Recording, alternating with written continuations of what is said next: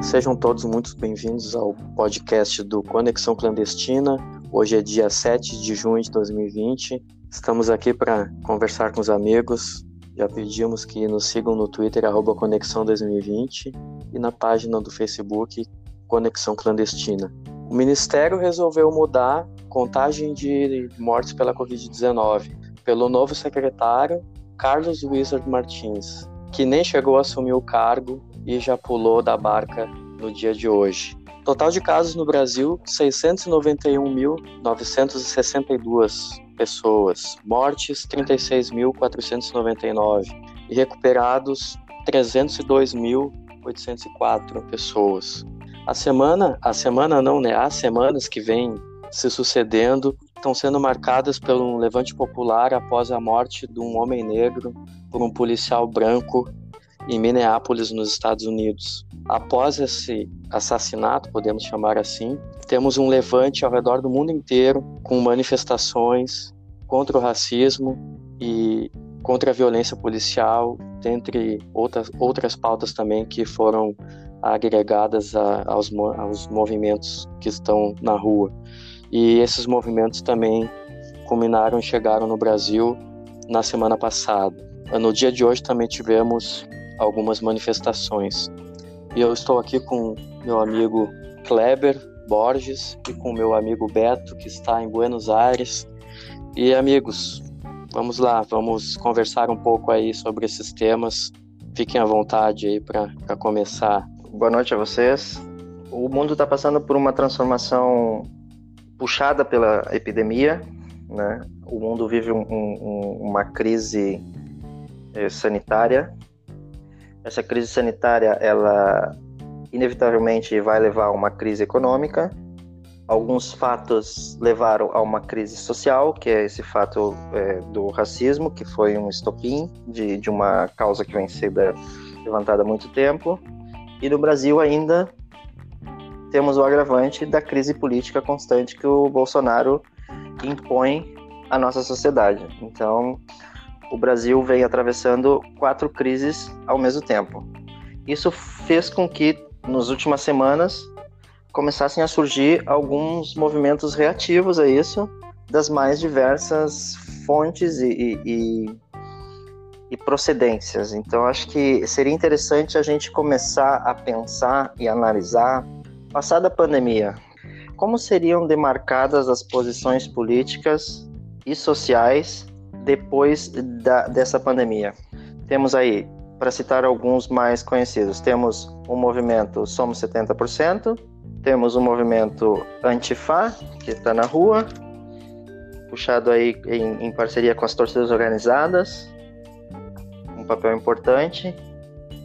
E também temos o movimento da Frente Ampla, e, do, e tem mais um que estou me esquecendo, qual seria?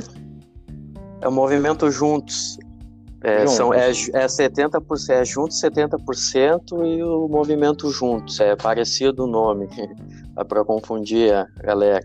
Então, qual seria, qual seria a, a, porque esse movimento ele tem como princípio a maioria dos movimentos dar um basta a tudo que está acontecendo, porque o Brasil está começando a ir para um lado meio obscurantista de, de, de, de negligenciar dados do, da Covid e de, de enfrentamento com, com, com os outros poderes e começou uma reação mais forte, mais organizada, né?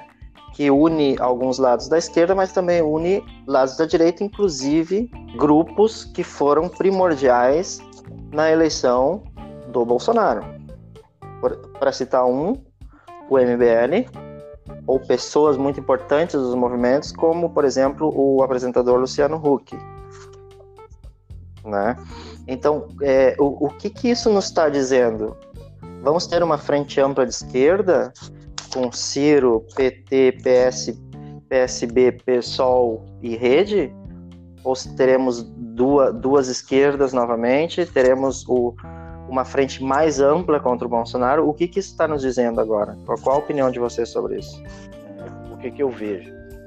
Hoje, posso pensar uma coisa diferente amanhã, né? Porque isso é, é, é, é um movimento que ele está se formando, ele está caminhando, ele está percebendo o cenário, ele se posiciona de uma forma agradável, né? É, eu gostaria de fazer um parênteses muito importante de que eu apoio é, todo e qualquer tipo de manifestação e todo e qualquer tipo de, de, de movimento. É, afinal de contas, vivemos em uma, em uma democracia, né? É, é, de acordo com a nossa Constituição. Então, é, é direito de, de, movimentação e de, de reunião desse, desse, pessoal. Agora, para onde eles vão caminhar? É, essa pergunta, eu não assisti hoje uma entrevista com a Miriam Leitão, com Ciro Gomes, Marina Silva eu assisti. e Fernando Henrique Cardoso. É, eu assisti. É, posso até estar tá falando besteira aqui, mas é, isso para que, que lado vai trilhar esse movimento? Ele, tá, ele caminha para a direita. Não digo que isso é errado. Tem é, bandeiras da direita que eu, que eu inclusive, eu, eu, não seria contra. Né? Sim. Mas o, o caminho desse movimento, para mim, é para direita.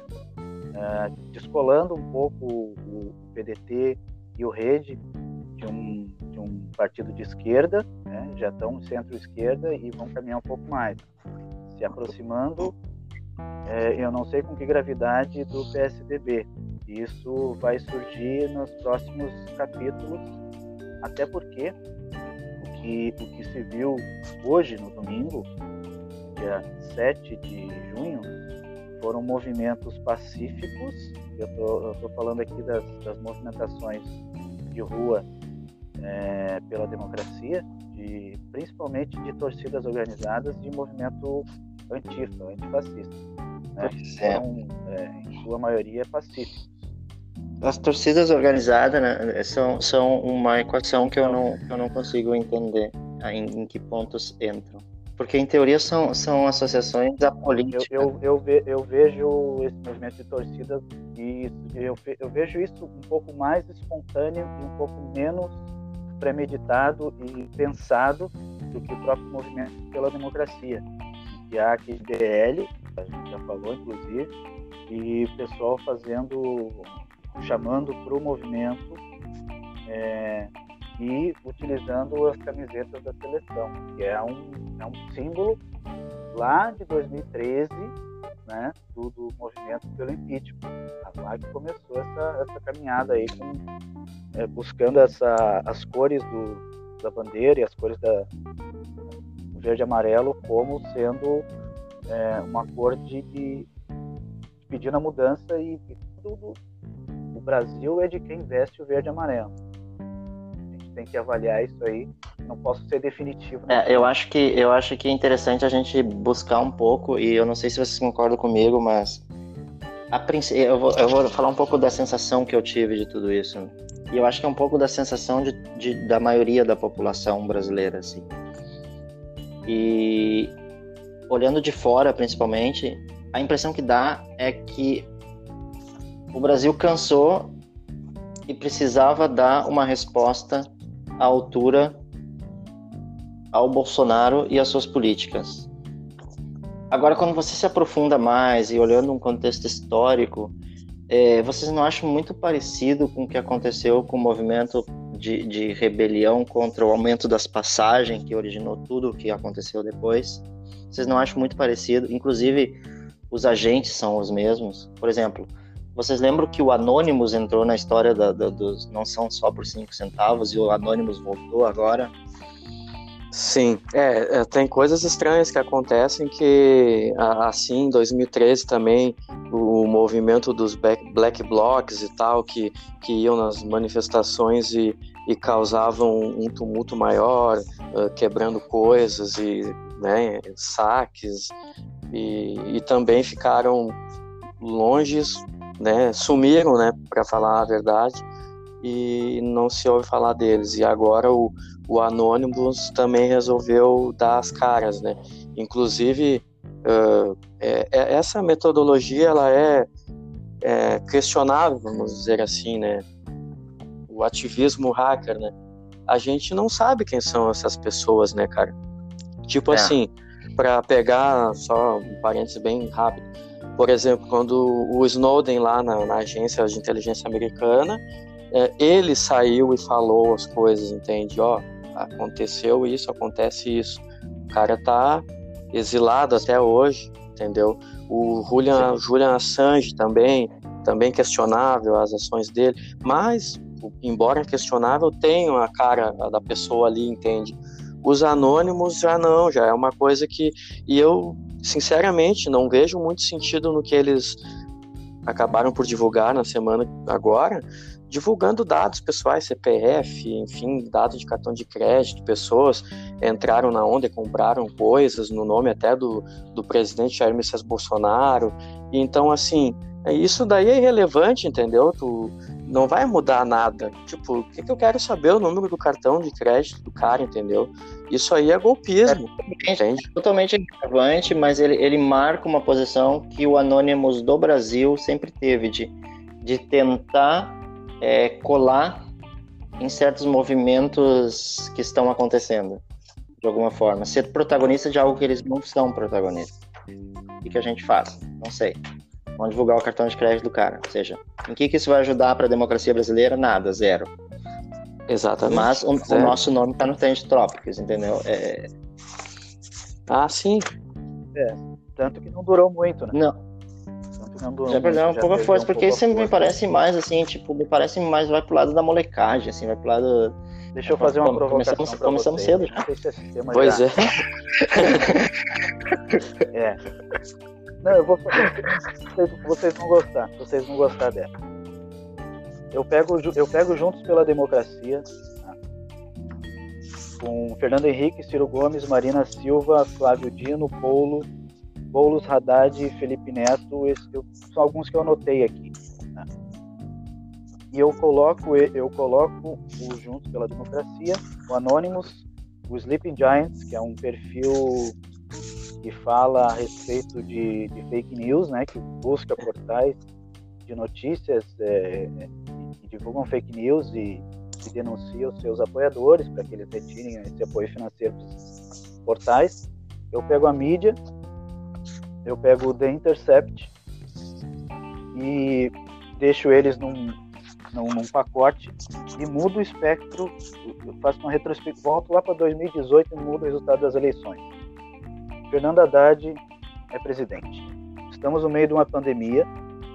O, o, o partido, o governo do PT é, iniciou um projeto de, de, de, de recuperação econômica é, reforçou as questões sociais, e, mas a, pande a pandemia continua, como em qualquer, em muitos países ainda continua, né? Só que há esse gatilho e há essa possibilidade. Então, começaram as, as movimentações nos Estados Unidos, elas estão se espalhando pelo mundo, e esse é um momento em que no Brasil também é possível fazer isso. É, vocês acham que esse cenário se repetiria de movimentações de manifestações de rua, desses é, grupos recebendo força. Vocês acham que isso aconteceria também? Conseguiram entender meu ponto? Entrando numa teoria de conspiração a, a gente a, é da América Latina. Tá. Uma coisa que eu consegui observar aqui na Argentina, que é muito parecido com o Brasil, é que tanto a direita quanto à esquerda, elas têm modos operantes muito parecido nos dois países, assim. E eu acho que em todos os países da América, eu falo mais da Argentina e do Brasil porque é os países que eu que eu acompanho a política, assim. Então, assim, enquanto a gente tinha o governo do PT no Brasil, a gente tinha o kirchnerismo aqui na Argentina, que são governos muito parecidos, tá? Com ideias parecidas, com modos de agir parecidos e com políticas públicas parecidas. E a gente tinha uma oposição muito parecida no Brasil e na Argentina, tá? Eu estou falando de uma oposição mais liberal. Aqui era o Maurício Macri, e aí no Brasil era algo que começou com o PSDB. O PSDB se fundiu sozinho, abriu espaço para o novo em algum momento, e o novo se fundiu sozinho e sobrou o Bolsonaro, tá? Mas o Bolsonaro não era uma opção da direita a princípio. Mas enfim, o ponto de. de, de, de e, e, aí eu vou chegar onde você estava falando, Cleber. O ponto de, de ruína da esquerda sempre foi a corrupção, tanto aqui quanto no Brasil. A mídia, os movimentos de direita sempre tocavam nesse ponto exaustivamente, certo? Então, assim, na Argentina, conseguiram eleger democraticamente o Macri, tirando o kirchnerismo do poder sob suposta é, mudança, porque não aguentavam mais a corrupção. E a mesma coisa no Brasil. Até os argumentos eram iguais. Ah, o medo de virar a Venezuela, aquela coisa toda que a gente cansou de escutar. Tá? Os argumentos são muito iguais. É, é impressionante, assim. Parece que é algo orquestrado, assim. É... Bom, aí foi, foi, foi, aconteceu isso, aconteceu o Bolsonaro, e aqui é, o, o PT cometeu um erro, no, no, na minha opinião, minha opinião pessoal, tá? E aqui na Argentina o kirchnerismo cometeu um acerto que foi é, a, a, a pessoa que estava desgastada pela, por esse impacto popular deu um passo atrás, saiu como vice-presidente e entrou uma outra ala do partido como presidente, que foi o Alberto Fernandes, que é uma ala mais centro-esquerda. E foi eleito, tá? O que acontece? Seguindo essa lógica de, de, de, de, de sincronia entre as oposições, é, se o Haddad fosse presidente hoje, é, como o Alberto é presidente hoje aqui, esses movimentos no Brasil são basicamente sobre racismo e sobre é, desconformidade com as políticas e enfrentamento à crise. Aqui na Argentina não teve eco nenhuma dessas duas coisas. O que me leva a crer que no Brasil também não seria um ponto de argumento válido para a oposição é, ir para as ruas.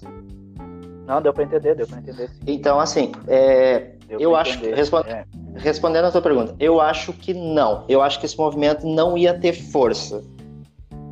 É muito difícil responder a tua pergunta porque, é, tipo, ia acontecer um montão de coisas. Mas, assim, é, é preciso a gente entender também que há um papel importante da mídia nos países da América Latina direcionando determinadas circunstâncias, entendeu? Na, perdão, nada na América Latina é totalmente espontâneo, nem a direita, nem a esquerda tá? Então, assim, é, o Brasil passa por uma crise sanitária, o Brasil passa por é, esconder dados, uma aproximação do, do, tipo de política da Venezuela, que era um pânico das pessoas que votaram no Bolsonaro, inclusive, e o Brasil passa por uma crise econômica que já vem de antes da, do, do Covid-19. E quando a crise é econômica, ela ganha muito mais força de qualquer outro tipo de crise. Não, a política que o PT implementaria economicamente é muito diferente da que o Paulo Guedes implementa. Então é muito difícil prever esse cenário. Porque se a gente chega nessa, nessa situação atual com o Bolsonaro, sem uma crise econômica por trás, talvez a gente não tivesse gente na rua.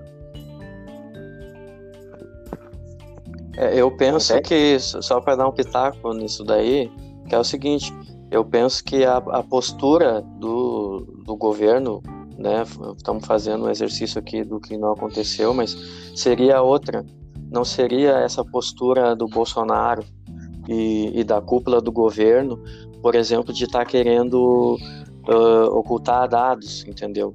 Que é, que é a nova política do Ministério da Saúde, que a gente tem um ministro da Saúde interino, militar, desde que saiu Nelson Teich do, do governo está o Eduardo Pazuello, que é um, um, não foi nem nomeado, tá interino e está nomeando militar a rodo. A última vez que eu vi notícia já tinham sido 19. Então, é, eu penso que seria diferente a postura uh, do governo, né, que se caso fosse eleito Fernando Haddad, e não irritaria tanto a população, uh, a população racional, né, porque tem uns que, que não estão muito preocupados. Então é, é isso, meu pitaco do, né, referente a, ao governo se tivesse sido eleito. Com relação à frente democrática, eu queria, né, para a gente ampliar o debate, eu estou lendo um livro chamado Como as Democracias Morrem, é, do Steven Levitsky e do Daniel Ziblatt. Esse livro é denso é, e eu, é bem, sim, complicado do cara. Tu vai lendo e aí tu vai e a gente está vivendo várias situações que tá né, que, tá, que estão colocadas aqui no livro. Mas para mim não me estender muito é o seguinte, eu vou ler alguns trechos aqui, que é um, um trecho que eu acho muito importante do que basicamente é o seguinte, os, que os, os partidos políticos, né, eles têm que eles são os guardiões da democracia. Então, nesse momento da, que a gente está vivendo, desses levantes na, populares na rua e movimentos organizados, né, que nem a gente falou aqui, juntos e 70%, vamos, a gente vai seguir aqui, vamos entrar um pouco mais a fundo neles, mas é o seguinte aqui, ó, uh, abre aspas aqui, né, um trecho do livro. Sempre que extremistas emergem como sérios competidores eleitorais, os partidos predominantes devem forjar uma frente única para derrotá-los eles devem estar dispostos a juntar-se como oponentes ideologicamente distantes, mas comprometidos com a ordem política e democrática. Cara, para mim é o que tem que ser feito agora, entendeu? É, claro. é, de, é deixar um pouco as diferenças de lado e, e, e eu falo de todos, né, todos os lados. Uh, o Ciro com o Lula, o Lula com o Ciro, e aí já entra, e aí já fica um bate-boca, entende? É, eu acho que tem que ser mais objetivo, porque a gente só está perdendo nessa, nessa jogada aí. Enquanto o governo está se, né, tipo assim, se cercando, o Bolsonaro comprando o, o, Centrão, agora tem o Centrão e o novo Centrão, né? Que é o, novo Centrão é a base do Rodrigo Maia e tem o Centrão que está ali já, que é é aquela banda podre já conhecida do, do país. Né? Então, para a gente né, nesse assunto da, da, da, democracia, né, que é o, o que a gente quer que se mantenha aqui no nosso país, né?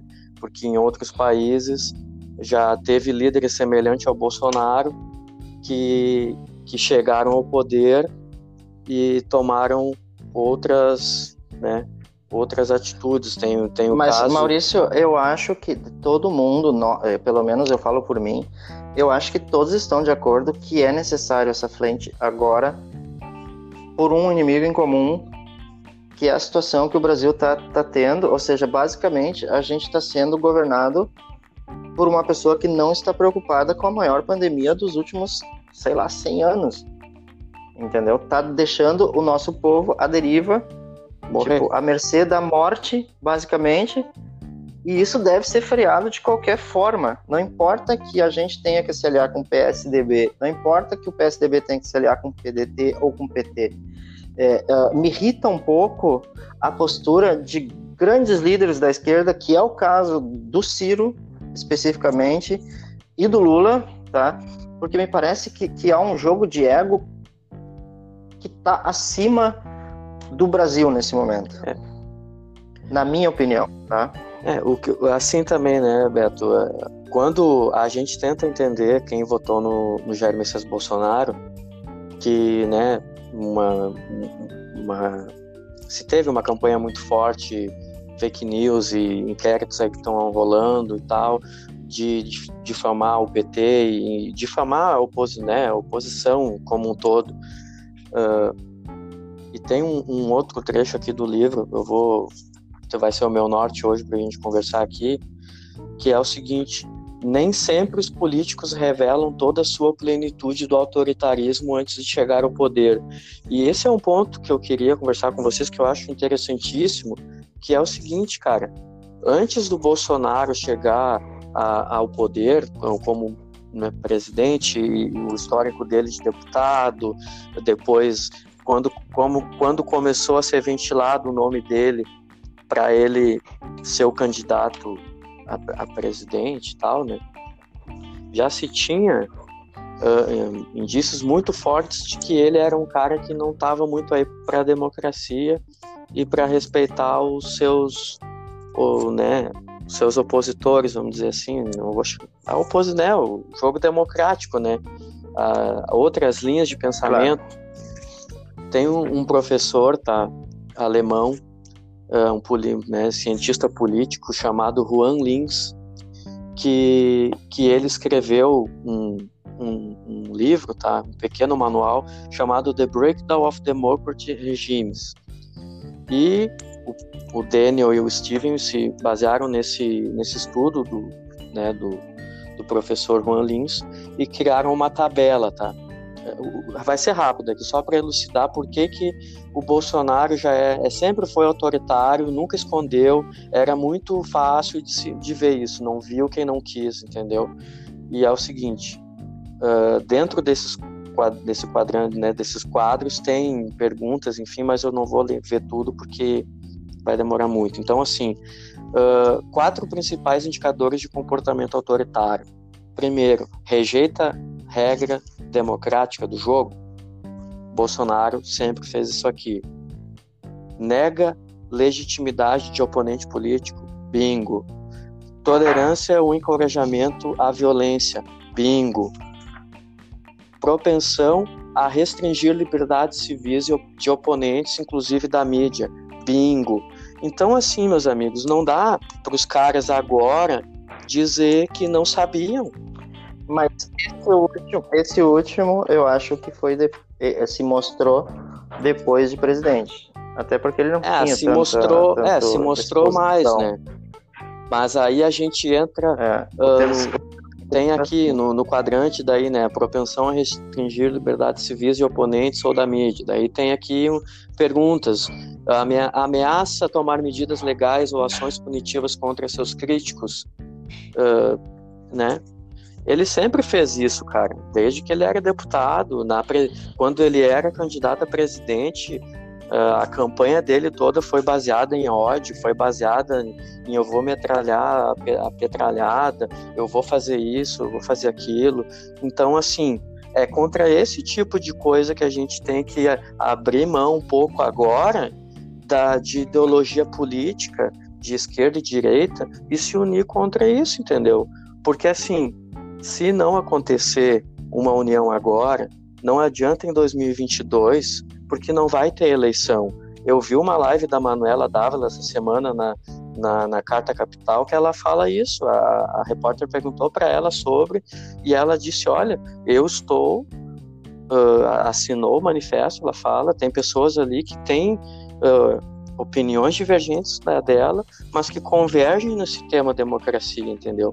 Então, em, Hoje a gente claro. se une com isso daqui para depois a gente ter a possibilidade de debater políticas diferentes e para a gente ter eleição e o povo decide de novo o que é que vai querer ou não, entendeu? É, eu estou totalmente de acordo, mas eu acho que a gente não pode é, simplesmente ir na mesma ingenuidade que algumas pessoas foram no impeachment da Dilma, tá? Olhando sob o ponto de vista das pessoas que eram a favor do impeachment, tá? Então, uh, nesse momento, tipo, primeiro a gente tira a Dilma, depois a gente vê o resto, sabe? São, são coisas que a gente está pensando desde o nosso lado que são muito parecidas. Eu acho importante, eu acho importante essa frente ampla, acho importante um basta ao Bolsonaro e, e, e esse flerte dele com, com o sistema antidemocrático acho importante a gente de, de defender uh, o Estado de Direito, mas acho importante a gente saber quem está por trás desses, desses, desses movimentos, quem financia esses movimentos, que as coisas sejam um pouco mais claras do que estão sendo claro. até agora. Porque senão a gente corre o risco de, de, de cair no, na, na, no mesmo problema de novo, entendeu? E que seja uma coisa bem clara, que isso é um movimento de defesa, de def... Ah, eu já estou até mesclando português e espanhol, de defesa é, é, da democracia. Depois a gente coloca a legenda. É, depois vocês colocam a legenda, beleza. Então. Defesa da democracia, mas isso não quer dizer que é um novo, é, não é um, um, um, uma nova política, não é uma nova, um novo partido político. Isso tem que ficar bem claro e talvez as pessoas não estão vendo dessa forma. É, o que eu tenho percebido é que alguns nomes têm se têm surgido, né, como se é, espontaneamente, mas é, isso é tudo muito bem pensado, né? Então, algumas lideranças vão acabar aparecendo e alguns nomes vão começar a ser repetidos. E é importante que a gente preste muita atenção nisso para dizer, pô, esse cara é legal. Mas de onde é que ele veio? Qual é o histórico dele? Né? É, quem está por trás dele? É, a gente estava falando na, na, reunião de pauta, inclusive. É, é importante. saber que a gente faz reunião de pauta aqui. O negócio é sério. Importante. A gente senta aqui. É, e, e, a respeito do, do movimento Renova Brasil, que é do nosso Não, o Renova né? é do. É, tem o Luciano Huck atrás, né? Aí quem tá, os, os, os peixes grandes, vamos chamar assim. O, o, o Lema, ele parece que foi uh, nesse movimento juntos, né? De agora que tá rolando o manifesto e tal. Uhum. Manifesto juntos. Sim. Mas é, mas é importante. Não, não, vai lá. Não, é que a gente, que nem falou, a gente estava falando na reunião de pauta a respeito do, desses grupos que, que estavam antes aí, né? Que inclusive esse Renova BR, tendo o Luciano Huck ali, né, como mentor, ele, ele ajudou, né, a, a eleger alguns deputados, né? Alguns aqui, para pegar o número exato, elege 17 candidatos, entendeu? Uh, tô lendo aqui uma, uma, é, uma coisa indo bem ao ponto da minha, da minha, minha, da minha insatisfação com esses movimentos todos, sabe como, tipo, eu gosto da ideia de, de um, de um afronte, mas como que não me fecha bem o que está acontecendo, sabe? E o meu ponto é que me, me causa muito desconforto ver que as pessoas que elegeram o Bolsonaro são parte da solução dos problemas que eles mesmos criaram. Isso me transforma todo o bom senso e toda a boa vontade que eu tenho com esse movimento em algo de sinal muito vermelho para mim, sabe? É. Não sei se, se, se vocês observam isso também. Por exemplo, a gente, quem está movimentando alguns movimentos, algum desses movimentos e fazendo tudo isso é o MBL, é o Luciano Huck, são pessoas que foram fundamentais na eleição do Bolsonaro. Eles estão agora aparecendo como se não tivesse acontecido nada, ninguém sabe de nada, ninguém se lembra, e eles são os algozes da democracia para salvar do problema que eles mesmos criaram. É, em 2018, na eleição no segundo turno, inclusive, uh, quando se já era para ter sido formada essa frente, tá? Então vamos voltar um pouquinho, tá? Rapidinho aqui. Estão uh, uh, querendo formar essa frente agora, certo? Mas essa frente deveria ter sido feita em 2018, entende? No segundo turno, com o apoio maciço do, do Fernando Henrique Cardoso e do, da legenda do PSDB ao Haddad, com o apoio do Ciro Gomes, que, que esse, essa semana falou aí um palavrão pro PT e fugiu para Paris, né? No segundo turno ele declarou o apoio dele, mas se negou a aparecer do lado do, do cara. A Marina Silva, que hoje aí estava no debate também com, com, o Fernando Henrique Cardoso e o Ciro, uh, declarando voto crítico, mas ficando de fora, assim, sabe? Então, uh, cobram tanto autocrítica, né, essa, essa palavra aí, então todo mundo tem que fazer autocrítica, na real, entendeu? Tipo assim. Eu acho que é necessário. É, é, inclusive o Luciano Huck. Luciano Huck, ah, vamos ver o que, que vai acontecer, vamos esperar, entende?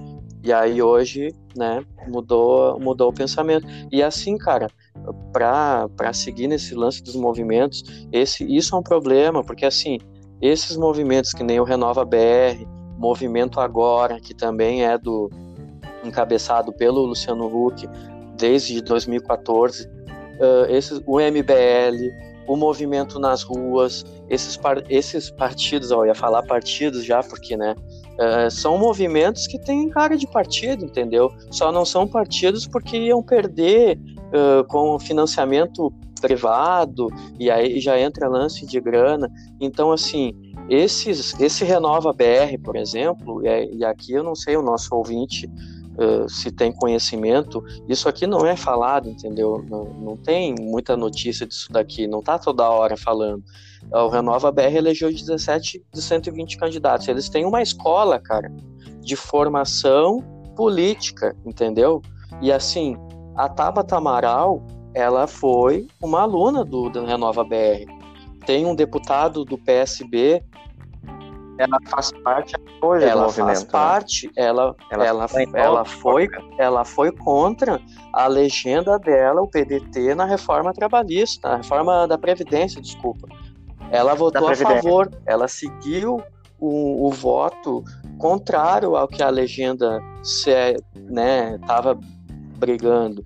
Ah, também teve uma situação que, que foi agora em março, a então candidata a vice-presidente do, do Ciro Gomes, a Cátia Abreu, saiu do PDT na surdina, ninguém falou nada e foi pro PP. Tipo assim, como assim, meu? Tu tava no Partido Trabalhista, foi para um partido que é o mais corrupto, que tem mais gente condenada na Lava Jato, saca? Então tem coisas estranhas, sabe? Ela era, ela era do MDB, né? Ela era do PMDB. Sim, mas estava é na. uma das únicas apoiadoras da Ela. Sim, mas, não, Sim. mas ela, Durou- ela foi vice-candidata, vice do Isso. Ciro. Sim, foi sim. Foi sim. Assim, ó, É, uma outra coisa que a- me chama a atenção é como, como esses movimentos, é, junto com alguns setores é, do Brasil e junto com a, a mídia conservadora brasileira, conseguem tirar da pauta, pinçar da pauta a economia. Como consegue criar um caos no Brasil, menos na economia. Não se fala em economia no Brasil hoje. Não se fala esses movimentos não criticam a economia. Tipo, o Jornal Nacional passa duas horas criticando o Bolsonaro sem falar uma linha de economia, entendeu? É, Tipo, eu é, é, me chama atenção isso. Não, não, não sei vocês, mas é, é algo que me leva a acreditar que é os mesmos movimentos que não gostou do, do, do, do, do, do bonequinho que eles colocaram lá, vão botar outro bonequinho para seguir a mesma agenda econômica. Entende? Essa é a questão chave que para mim, e aí eu, eu excluo o movimento antifascista aí que está surgindo da partir das torcidas organizadas, que parece ser algo mais espontâneo mesmo. Mas os outros movimentos é, parecem as mesmas pessoas querendo continuar a mesma agenda econômica, mas não conseguem é, com o Bolsonaro. E há uma razão para eles não conseguirem com o Bolsonaro. Porque o Bolsonaro ele cria muita animosidade política, o que faz com que os, os investidores tenham medo de investir no Brasil. Então, tudo que eles planejavam em, em termos de, de economia não pôde se aplicar com o Bolsonaro por causa desse perfil dele de sempre ao, a, a, ao embate com, com todos os, os, os opositores e não em, to, em todos, os, principalmente com o Supremo, com o Congresso e também com a ciência em si. Então, assim, é, só para só para elucidar o que eu estou falando, é, no, na era Bolsonaro inteira, ou seja, desde que foi eleito até hoje, o Brasil já acumulou 80 bilhões de fuga de capital só da Bolsa de Valores. Ou seja, isso representa 4% do PIB brasileiro. Tá? Em fevereiro, antes da Covid explodir e, e causar todo o impacto econômico no mundo, entendeu? O Brasil já tinha quase 60 bilhões de fugas de capital. A balança de pagamentos, que é a soma de tudo que entra e sai de dólares no Brasil, isso inclui a balança comercial e também inclui a, a, a, a balança de, de pagamentos da Bolsa de Valores e de pago de dividendos para o exterior, ela foi retrocedendo até chegar a um resultado negativo a partir do terceiro trimestre de 2019. E o que que isso, e, e o que que isso gera? Isso gera que o Brasil, que tinha um, um em 2018 o nível de reserva de 374,7 bilhões de dólares, encerrou 2019 com 359, 5% a menos. E só agora, no fim de março, 345,3 bilhões, ou seja, 11 bilhões de dólares só nos três primeiros meses antes da crise do Covid. Então, não sei se tudo isso é pelo racismo, não sei se tudo isso é contra a democracia, não sei se tudo isso é contra a, a, o, essa política de esconder números e se, se é pela, pelas pessoas que estão morrendo. Me parece que é algo muito mais amplo do que isso. E é isso que eu tenho um pouco de medo. Não sei vocês, não sei qual a opinião de vocês sobre tudo isso. eu acho que com a evolução desse nosso diálogo, uh, eu, eu, eu, eu, gostaria de substituir um termo que tu utilizou, é, é, substituir o mais amplo por, por mais objetivo. Acho que a gente está chegando num ponto em que a gente vai, vai convergir. É, retrocedendo um pouco, por que, que eu acho que o, o, o presidente é esse presidente hoje? Porque a agenda econômica dele, a proposta dele era, era privatista na, na pessoa do senhor Paulo Guedes. Tá? Ele era uma pessoa aceitável dentro do, do mercado. Então, não importando os motivos alheios à economia, esse cara vai nos fazer bem. Então, ele é um cara, é, é, não interessa quem vai ser o presidente, o importante é a agenda econômica. E o que, que acontece? Entra, entra um presidente, a direita consegue colar um pouco mais no governo, né? já estava, o Centrão já estava é, fazendo parte desde os governos é, Lula, Dilma. Sim. Eu acho que não. Eu acho que essa agenda econômica ela naufragou. É, além de enfrentar a esquerda, que era uma bandeira que ele tinha, um enfrentamento à esquerda de, de, de forma é, ideológica, né? Eu não consigo replicar o pensamento dele porque eu não consigo alcançar é, o, o, que seria uma um, uma luta contra a esquerda. É, ponto do, das, dos enfrentamentos à esquerda começou a atingir outros setores. E com a pandemia, é, já estávamos numa crise econômica, como tu bem falou, só que agora há uma possibilidade de fazer, é, é, tentar levantar um novo nome ou novas possibilidades de, de se assumir o governo, é, tomar um protagonismo e se colocar como é, possibilidade em uma próxima eleição, ele vai, ele vai manter a agenda econômica vai manter a agenda econômica de privatização. Sim. É mais liberal, enxugamento da máquina. Então, é por isso que a mídia não bate no Paulo Guedes, porque a agenda dele é perfeita para o grande investidor, para o dono do capital correntista, para o dono de banco. A política do Bolsonaro de enfrentamento e de, de sucessivas crises políticas o tempo todo, ela não cria bases para que você, do outro lado da, do balcão tenha tranquilidade para investir o seu dinheiro. E ela naufragou. Ou seja, a política liberal ela precisa de um, de um presidente republicano democrático. E aí foi o erro da oligarquia brasileira que, na ânsia de tirar o PT, sem um nome forte para colocar de direita, colocou a única opção que tinha. Por um lado, isso. Por outro lado, a gente está passando por uma crise mundial que nos leva a uma economia muito parecida com, é, com economias de guerra. E as economias de guerra, quando saem da crise em geral, elas buscam mais um fortalecimento interno, que é o que busca geralmente os partidos de esquerda quando estão no poder.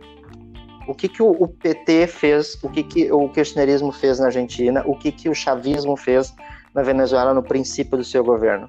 começou a botar dinheiro na mão das pessoas para as pessoas consumirem e girar a economia internamente, não externamente, não não importar e exportar coisas, senão fazer que as pessoas girem a economia internamente. É isso que os governos tendem a fazer, inclusive os Estados Unidos, que é o país tido como o mais liberal do mundo, quando a gente tem uma economia de guerra, saindo de guerra. Então eu acho que por aí esse movimento por trás dos movimentos que a gente está vendo talvez possam ap apoiar alguma candidatura de centro-esquerda. Não me surpreenderia. Certo? certo? Sim, sim. E por isso que eu e por isso que eu acho que eles estão jogando a carta de ampliar a esquerda. É, o jogo político já está sendo jogado, né, cara? É esse o detalhe, né? Uh, com relação a, é, a 2022, né? Lógico que nunca deixa de ser jogado, mas é, é que, que nem tu falou antes, né, cara, que nesse momento as, né, os, os líderes políticos deveriam estar uh, olhando para o futuro, né? Com relação à democracia. Porque assim, agora. E esse é um movimento mundial, porque está acontecendo também nos Estados Unidos. Começaram a ressurgir como, nomes como Obama. É, o, teve um secretário hoje aí que, pulou, que falou que ia votar no Biden, e, que, que é do partido do, do Trump, então dizendo que ele não respeita a Constituição. Quem será não respeita a Constituição também por aqui, né? Sim. né? Mas para falar o jogo político, né, que é o seguinte que eu, que eu quero entrar no, no debate é o, o, o Bolsonaro ele já está querendo desgastar o Sérgio Moro. Uh, tem uma notícia aqui no blog da André Sadi, tá no, no G1, que a, a ideia do Bolsonaro é deixar o Moro inelegível para 2022. Abre aspas aqui, né? Desde que saiu do governo e passou ao lado de inimigos, de inimigos de Bolsonaro, o Moro virou pré-candidato à presidência de 2022. O Planalto tem certeza que o ex-ministro quer suceder Bolsonaro no Planalto. Então, esse cara aqui, ele foi uh, rejeitado uh, nesses movimentos aí que aconteceram agora. Uh, uma notícia no painel da Folha: Sim. Moro tem rejeição em movimentos pela democracia e critérios geram debates. Juntos pela Democracia veta o juiz e também tem um movimento Basta que reúne juristas e advogados. Então, assim, ele está isolado. E ele começou a fazer o quê? Começou a polarizar. E, e assim, o Sérgio Moro não ajuda em nada querendo isso aqui também. Olha. Equipara PT e Bolsonaro e acena pela primeira vez a movimentos contrários ao presidente. Uh, só que assim, ao mesmo tempo que tem movimentos que não estão aceitando, tem movimentos que estão aceitando. O, a direita, ela tá rachada também agora, entendeu? Tá, tá fragmentado tudo. A esquerda tá, tá. fragmentada, a, a, direita, a nova direita tá fragmentada com a extrema direita, a parte dos bolsonaristas, e uma parte com o Sérgio Moro, entendeu? Eu queria falar para vocês aqui a experiência que eu tive com relação a esses, ao movimento Estamos Juntos, né? Eu tá assim, ó, no site dos caras lá tem o, o manifesto lá, tu lê, Fernando Haddad ensinou, Guilherme Boulos, Fernando Henrique Cardoso, Luciano Huck, enfim, uma papagaiada, várias né, pessoas, beleza. Na página, tu pode assinar o manifesto e também tem um link para grupos de WhatsApp. E assim, cara, tem grupos de WhatsApp de todo o Brasil, milhares, vários grupos, não milhares, vários. Tipo, eu entrei em todos eles. Eu, eu tive esse, essa paciência aí. Porém, uma coisa me, me estranhou muito, assim, tem o grupo, uh, tu, são dois ADMs que tem no grupo, é, o grupo é fechado, não se pode postar nada, e, e eu mandei mensagem para os ADMs, uh, porque eu estranhei bastante. E, e hoje aconteceu uma coisa estranha, que uma pessoa me mandou uma mensagem de um grupo do Maranhão, com um link para me entrar num grupo do Moro. Então, assim, é, vocês estão muito nervosos, calma, entendeu? E é isso que é, entende? Assim, aí o cara me mandou uma mensagem: Presidente Sérgio Moro 2022, entre no grupo. Eu, como assim? Que isso aqui, velho? Sabe? Então, é, eu achei muito Mas, assim, estranho. Uma dúvida: se o, se o grupo é fechado só para os administradores falar é, Exatamente. Qual o intuito... Aí que eu tô tentando, né, concluir aqui o raciocínio. É isso aí, eu não sei. Eu não entendi. São movimentos, é, são é. movimentos que a gente já viu na eleição passada, né, de, de WhatsApp e tudo isso, né? Vamos avaliar. Por isso que eu acho fundamental próximas... a questão da, da, da avaliar as próximas... desse inquérito da, das fake news. Eu acho que isso vai mudar tudo, assim. Acho que isso é fundamental. Talvez aí seja o calcanhar de Aquiles do, do Bolsonaro.